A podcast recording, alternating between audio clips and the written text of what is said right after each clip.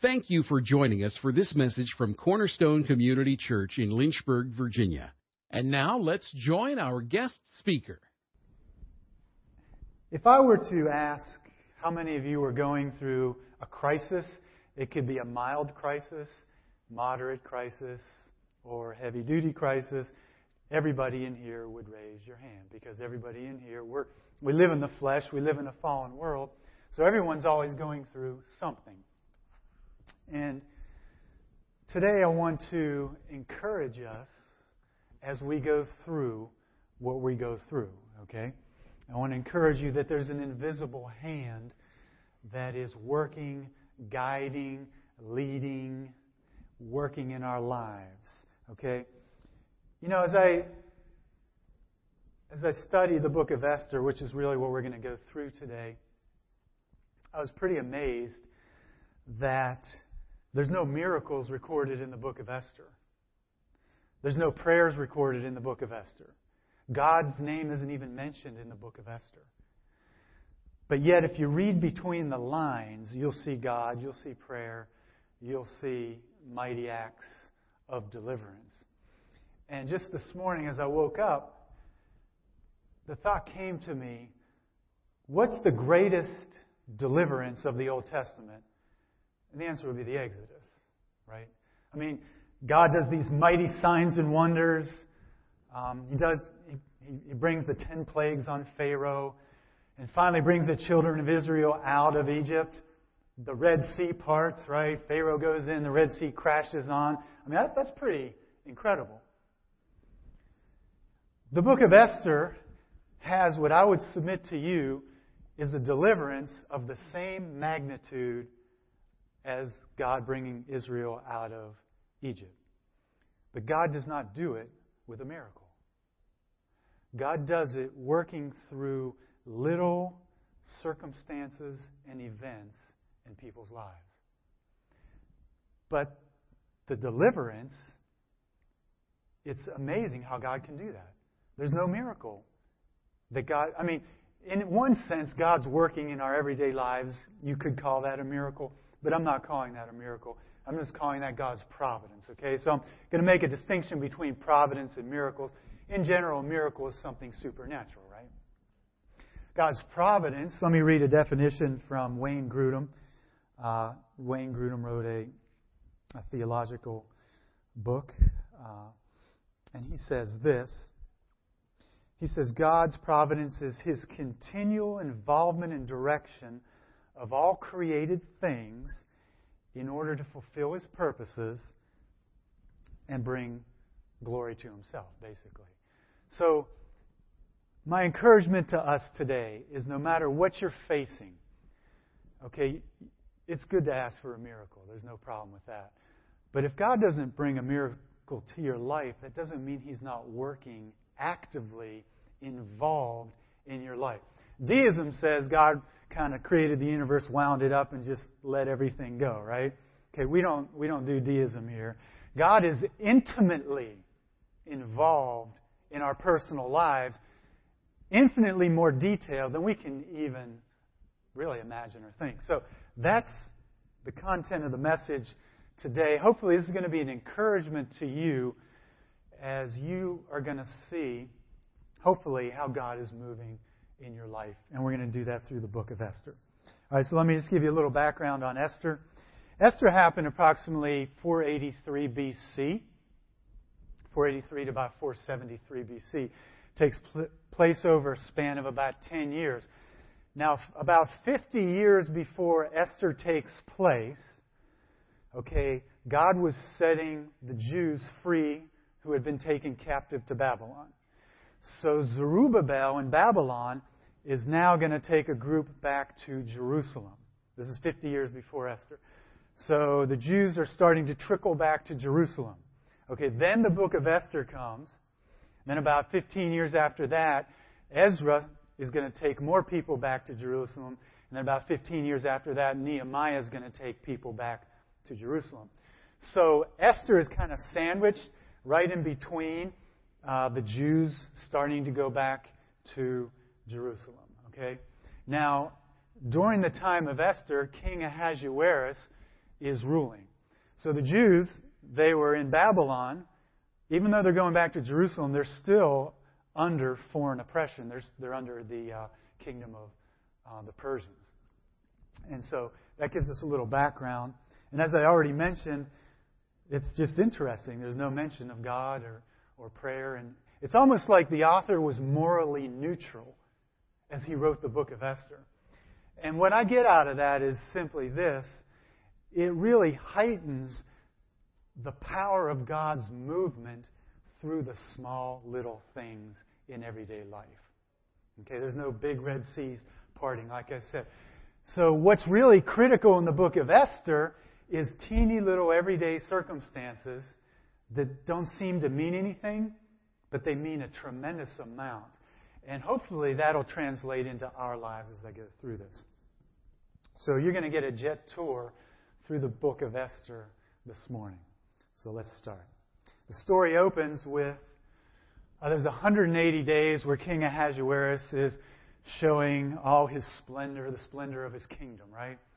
Okay, and following this 180 days, he has a seven day feast. Okay, so there's a lot of eating and drinking, of course, at this seven day feast. And let's see what happens at the end of the feast. I'm in chapter 1 now, verse 10 in Esther. On the seventh day, when the heart of the king was merry with wine, translation, he was drunk. okay? Is that fair to say? Probably. He commanded Mehuman, Biztha, Harbona, Bigtha, Abagtha, Zethar, and Carkas, the seven eunuchs who served in the presence of King Ahasuerus, to bring Queen Vashti before the king with her royal crown in order to display her beauty to the people and the princes, for she was beautiful. Incredibly important concept to this whole story. The king gets drunk. You got to follow that. As we go through the story, just remember the king got drunk. Okay, second incredibly important point to the story is Vashti is the queen. And let's find out what she does in verse 12. The queen Vashti refused to come at the king's command delivered by the eunuchs. So the king became very angry and burned in rage. Okay, so two very important points. Vashti refuses to come, the king is drunk.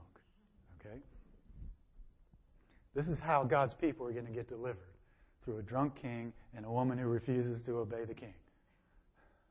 I mean, it's, it's amazing what's going to happen here. All right, so the king's drunk ego is wounded and bruised because she won't do what he says. So he goes to his advisors to cry on their shoulder and he says, Hey guys, we need to do something about this. This isn't right. I mean, what does the law of the Medes, what does the law of the Persians say that we should do? So Memucan, one of his advisors, says, Hey, look, this isn't good. All the women in the whole kingdom, they're not going to obey their husbands, so we need to do something about this. Why don't we depose Vashti as queen? She can't come into your presence anymore. King's like, yeah, sounds good. So that's what they do. Is Vashti can no longer come into the king's presence. Now, I'm in chapter 2. I don't think it's on the PowerPoint. Verse 1. It says, After these things, okay, what things? The king, Ahasuerus, five years has just passed since this banquet. Ahasuerus has gone to fight wars, the Grecian wars. Okay? And for a five year period, he fights. He doesn't do very well. He kind of comes back. Uh, he really didn't, he wasn't able to defeat the Greeks. So after the Grecian wars, um, he's going to come back, and now they're going to find a new queen for the king, right? So uh, there's the king, the eunuch over all this is Hegai, and uh, so all his servants they issue this command to go throughout the entire Persian kingdom, right? They're going to bring all these young, virgin, pretty girls into one big harem in the palace at Susa.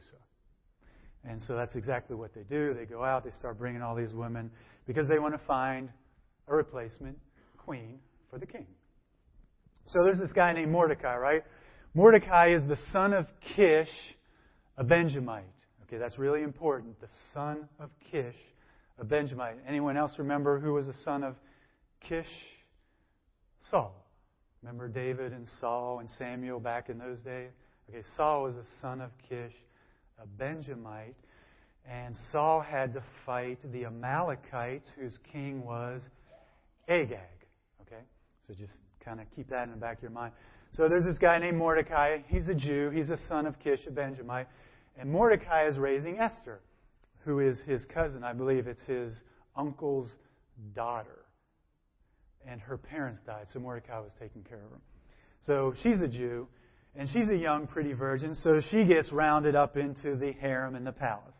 Okay, so let's find out what happens here in the palace, in the harem.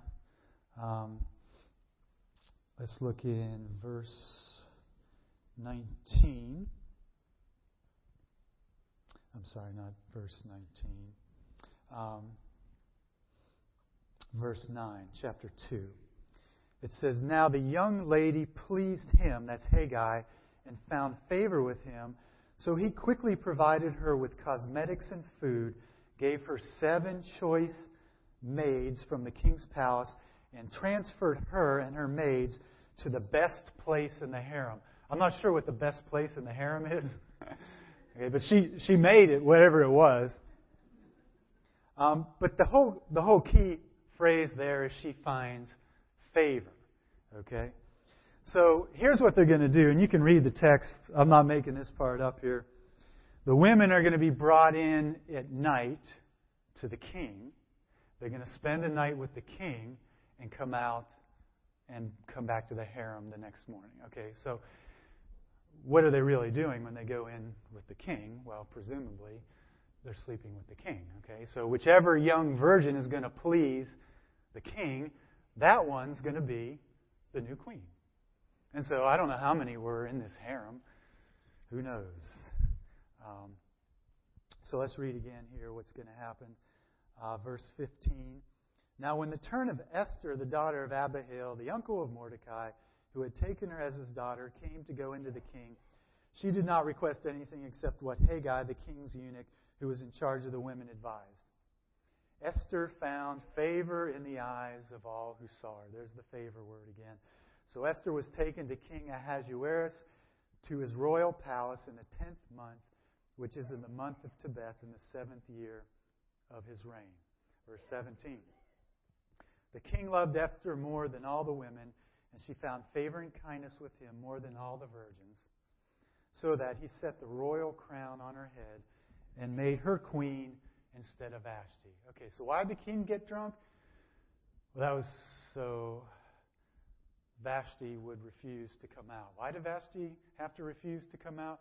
That's so a new queen could be picked. Are you with me so far? Okay, this new queen, Esther, has found favor. Okay, so what about Mordecai?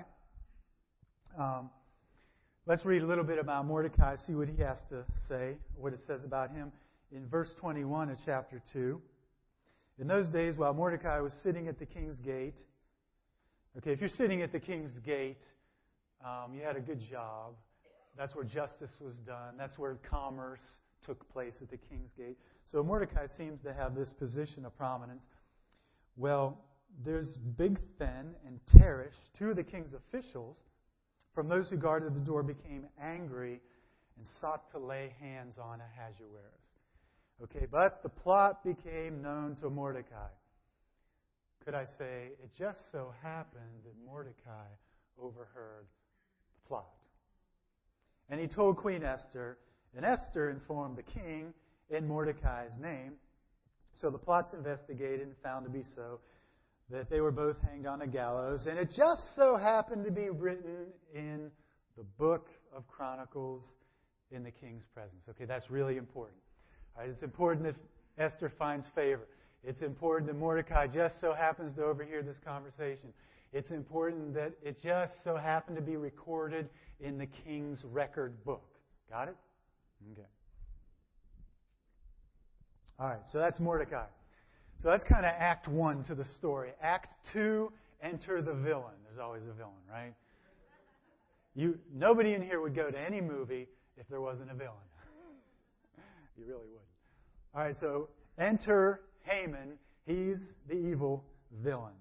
Okay, what's the scripture say about Haman? Chapter 3, verse 1. After these events, King Ahasuerus promoted Haman, the son of Hammedatha, the Agagite, and advanced him and established his authority over all the princes who were with him. Okay, it's kind of interesting. Mordecai just saves the king. Nothing. Haman comes out of nowhere, promoted. Okay? Something interesting. But you got to pay attention. Who is Haman? He's the son of the Agagite. Okay, so who were the Agagites? Well, back to Saul, back to Samuel's time, right? King Agag was king over the Amalekites. Now, the Amalekites weren't very good because when God did bring Israel out of Egypt and they were tired and weary and walking through the desert, the Amalekites came and harassed them and started to make war with them. Well, God didn't like that very much. Okay? So let's see. What did God say about the Amalekites? Exodus 17. Let's just go back here. I'm going to actually start in uh, verse 13. So Joshua overwhelmed Amalek and his people with the edge of the sword.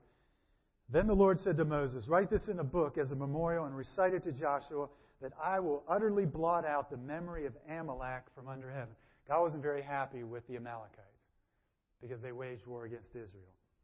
Moses built an altar and named it, The Lord is my banner, and said, The Lord has sworn, the Lord will have war against Amalek from generation to generation. In other words, the Amalekites are history. I mean, God has spoken something against them, it's going to come to pass. All right, so Agag is king over the Amalekites. It seems like Haman is some kind of descendant from Agag, right? So during Saul's time, Saul was told by Samuel, you need to go destroy Agag and the Amalekites. Destroy them. Do not leave one. Did Saul obey? No. Saul destroyed most of the Amalekites, but left a number of them alive. Saul, the son of Kish, was fighting Agag and the Agagites, right? So do you see a setup for a family feud here? Okay, we have a family feud. 500 years later, Haman the Agagite and Mordecai the son of Kish are now coming together in proximity. Isn't that kind of interesting? All right, so what does this all mean? Well, Haman walks out with his new promotion, and the king had said, Hey, you guys need to bow down to Haman and pay him honor because I just promoted him. Well, Mordecai doesn't want to show honor to Haman. And you could think, well, maybe he was being asked to worship Haman as a god. Maybe, but probably not. It was probably the feud thing going on that Haman and Mordecai hated each other because of their of this feud that's been going on all these years. Anyway, you can you can take that for what it is. But Mordecai wouldn't bow down to him.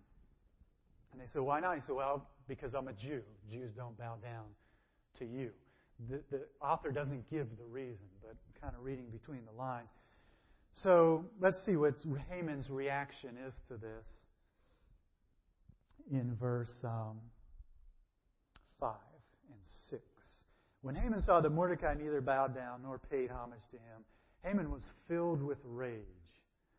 But he disdained to lay hands on Mordecai alone, for they had told him who the people of Mordecai were. Therefore, Haman sought to destroy all the Jews, the people of Mordecai, who were throughout the whole kingdom of Ahasuerus. Now, we don't quite understand. How many Jews do you think were in the kingdom of Ahasuerus? Well, all of them. I mean, there were hundreds of thousands of them, at least, right? And we're about to have a genocide. I mean, ge- genocide. That's what's going on here. So Haman comes up with this idea. He says, Well, I'll just cast lots to figure out which month we should destroy the Jews. Now, the lot, this is interesting. They found these clay lots, and they're like our dice. They're actually cubes, and they have cuneiform written on them, and some of them actually have little dots like ours. So, in the first month, which was Nisan, uh, you know, Haman's shaking the, the dice, and he tosses them, and it comes out in the 12th month of Adar is when, I guess, according to the gods or the magic or whatever, that's when the Jews need to be destroyed. So there's this 11, 11 month gap between when um, Haman casts the lots and the Jews are to be destroyed through genocide. Okay, so all he has to do now is go to the king. So he goes to the king. He says, "Hey, there's a people that they're, don't obey your commands. We need to destroy." them." the king says, "Okay, no problem." Writes a decree, sends it out. To, I mean, sends it out to the entire kingdom. Right? Well, Mordecai hears about it. He's appalled. So he puts on sackcloth, and I mean, this guy's mourning big time. Esther hears about it, and uh, Esther and Mordecai. I mean, all the Jews hear about it. They're just flabbergasted. Where did this thing come from? Out of the blue. So Esther and uh, Mordecai have this conversation between a messenger, okay? And the conversation, let's see where it is found here. Um, in verse chapter 4 verses 8 okay he says he also gave him a copy of the text of the edict which had been issued in susa for their destruction that he might show esther and inform her why to order her to go in to the king to implore his favor and to plead with him for her people. So Mordecai's taking some action, right? Esther, you need to do something about it. I mean, uh, so that goes back to Esther. Esther says, Mordecai, you don't understand. I haven't seen the king for 30 days, and no one comes to see the king unless he extends the scepter. And if he doesn't extend the scepter, he executes people. So I'm not sure I want to do this. And what did Mordecai say? Verse 13 Then Mordecai told them to reply to Esther Do not imagine that you and all the king's palace can escape any more than all the Jews. For if you remain silent at this time, relief and deliverance will arise for the Jews from another place. And you and your father's house will perish, and who knows whether you have not attained royalty for such a time as this. So Esther and Mordecai now are realizing you know, God might be requiring something specifically of Esther. It's going to take some courage to go and see the king. So Esther throws a fast. That's a good thing to do in a crisis, right? She throws a fast, doesn't mention prayer, but she probably prayed. Three day fast. At the end of the third day, she goes to see the king. Walks up to the king, and she gets this the scepter. And the king says, Esther, what is your request? Up to half the kingdom. And she said, Well, I want to prepare a banquet for you and Haman. The king's like, No problem. All right, so they, Haman's invited to this banquet, so Haman comes to the banquet. The king's there. Haman's all happy, right? He's at the banquet with the king and the queen. Um, and the king says, Esther, what is your request? Up to half the kingdom. Esther says, Well, let's do another banquet tomorrow. And I'll tell you then. Okay? Was she afraid? Hmm? Is she hesitant? Did she have a strategy? Or was it God's providential working? Let's find out. So that night, Haman goes, Haman leaves. He's all happy, right? He's got the favor. And as he goes out, he sees Mordecai, and Mordecai refuses to bow to him, and it really vexes him. He's really irritated. And he gets home, and he tells his wife the good news, and he says, But I can't stand Mordecai. What should I do? She says, Well, it's simple. Just build a gallows and hang him on it tomorrow. I mean, it's such a simple book, Esther, right? Just issue these commands with. So he's like, Yeah, no problem. So he has this gallows built that night. Well, that night, the king can't sleep. The king just so happened to not be able to sleep. And so the king calls his servant and says, Hey, bring the book of records. And he just so happened to read in the book of records where Mordecai saved his life. Okay, so why was the banquet delayed? Oh, maybe something's going on here. And he says, Well, hey, what's been done for Mordecai? The guy saved my life. Has anyone honored him? King, you should know. no, nothing, nobody's honored him. So he says, Well, who's in the court? Haman's in the court. Tells Haman to come in. What should we do to honor the one whom the king is pleased with, and Haman thinks it's him. So he gives all these grandiose, parade him around on the king's steed, and put the royal robes on him, and parade him through the entire empire. I mean, I'm exaggerating a little bit. So he says, Good, go take Mordecai and do what you've said. so, it's awesome, man. I mean, the guy has got to be super crestfallen, okay? So, uh, anyway, the next day at the banquet, we have the repeat Esther, my dear, what would you like? What's your request? Up to half the kingdom. Oh, king, I wouldn't mention anything except our people are about to be completely destroyed.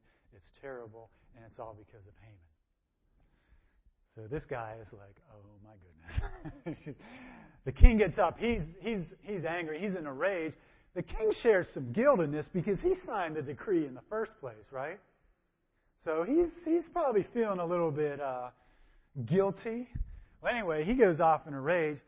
Haman knows his time is up. He goes and starts groveling at Esther's feet. The king comes back in and says, Oh, will he now accost the queen? Take him out of here. Hang him on the gallows. So, just that quick, Haman's gone. Isn't that something? It's really something. So now, Esther is put over all of Haman's house. And Esther says uh, to the king, Hey, we need to revoke this decree. King's like, You can't revoke it. Nobody revokes our laws. But you can write a new decree. So Mordecai drafts this new decree, and they send it to the entire kingdom. The Jews on, in the 12th month, on the 13th day, are allowed to defend themselves and destroy their enemies. So that decree goes out into the entire kingdom. Of course, remember there was an 11 month period for the Jews to prepare for that. And that's exactly what happens. Um, see, verse chapter 8, uh, verse 11 and 12. Verse 12 The king said to Queen Esther, The Jews have killed and destroyed 500 men and the 10 sons. I'm sorry, that's chapter 9. Chapter 8, verse 11. Okay, and then the king granted the Jews who were in each and every city the right to assemble and defend their lives, to destroy, to kill, and annihilate the entire army of any people or province which might attack them, including children and women, and to plunder their spoil. I mean, that's, that's quite a decree. so that's exactly what happens in chapter 9, verse 1 and 2. Now, in the 12th month, that is in the month of Adar, the 13th day, when the king's command and edict were about to be executed, on the day when the enemies of the Jews hoped to gain mastery over them, it was turned to the contrary so that the Jews themselves gained the mastery over those who hated them. Okay, so, and actually Esther uh, goes on to ask, hey, can we have one more day uh, in Susa to kill and destroy more of our enemies? And the king says, yeah, you can have one more day. And so, you've heard of the Feast of Purim, right? Which is still celebrated today, uh, 2,500 years later. Isn't that something? They celebrate the deliverance of the Jews from their enemy. Uh, the word pure, P U R, means lot. And so they named that feast Purim from the casting of the lot. It's almost an in your face to Haman and Satan and what they tried to do to God. Isn't that pretty cool? There's a happy ending to this story. Isn't that great? That's, if there weren't happy endings in movies, you wouldn't go see movies either. Happy endings come from God's Word. Okay, what's, what's the whole point? I mean, what just happened here? There was a genocide being planned by Satan, right? And he's Satan's working through Haman to do this.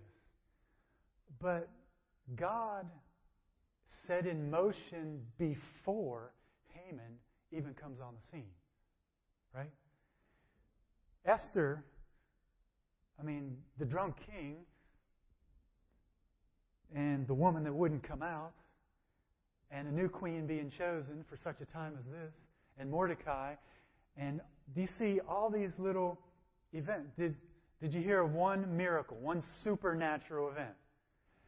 You heard God work through the everyday situations, events of our lives. And so, and did, would you agree that the deliverance of an entire race of people was just as significant as the Exodus. Isn't that something? Not one miracle. Not one miracle. And so now, let's look at our situation. Remember, I said we're, we're, we're always in crisis. Okay? And God wants it that way because how would we trust Him? We have to trust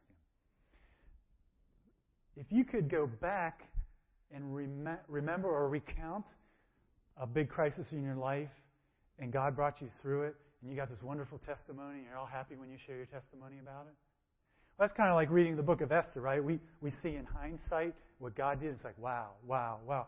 How did Esther and Mordecai feel when they found out they were going to be destroyed? They were not happy campers, right? I mean, your first initial reaction is probably panic. You this panic wave, anxious, fear. You're going to be wiped out, all your people. And we don't need to worry about that. God has already put in place in our lives. Okay, yesterday, God is, was working yesterday in your life to do something to help you with whatever you're going through. Three weeks ago, God was already working in your life, your situation, your circumstances. Three years ago, God was already working in your life, in your set of circumstances, because He's working all things together for good to those who love Him. You want the theme of the whole book of Esther? The theme of the whole book of Esther is really simple God keeps covenant promises. What, what covenant promise? God said to Abraham, um, Whoever blesses you, I will bless. Whoever curses you, I will curse. So if you're a Jew and you're under foreign oppression and you don't have a temple or tabernacle anymore, and you're not offering sacrifices anymore, and you're not keeping the feasts anymore, does God really care about you? And the answer in Esther is absolutely. God prevented mass genocide because he's going to keep covenant. If someone's threatening the Jews, God already promised, no weapon formed against you will promise. I said it, I've spoken it, I'll do it. So, what covenant are we in? We're in a better covenant than they were. We're in a new covenant. What's our covenant say? We know that God works all things together for good to those who love Him. I will never leave you nor forsake you. I will not leave you as orphans. I will send you the Holy Spirit who will teach you and bring these things to remembrance that I have taught you, right? I mean, we we have Christ in us. I mean, who, who should we be afraid of? What situation and circumstances does God not get? Right? Isn't that pretty cool? So, it's kind of encouraging. You know, you think about it. Think about the day you met your wife. What events had to happen for you to meet your wife? Well, you had to drive somewhere, and then maybe it was a friend, and she just had to be at church on that particular day. Or, I mean, if you trace the story of meeting your wife, don't you see God's providence in that? I would imagine that you would. And some of you want to meet your wife, right? Or your husband. So you don't need to be all discouraged and say, well, you just look at the field, right? Well, there's nobody here that I really desire to be married, so is it ever going to happen? God's already been working for years on your wife and on your husband. Years. He's already putting everything in place one day at a time. So you just got to wait. You just keep seeking Him, and He'll show you when to open your eyes for your spouse.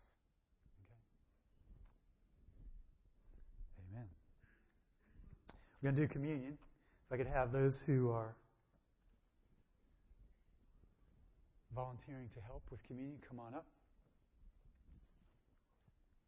Now, as I was thinking about communion, what is communion? It's a celebration of. Thank you for listening to this message from Cornerstone Community Church. We are located in Lynchburg, Virginia at 525 Old Graves Mill Road.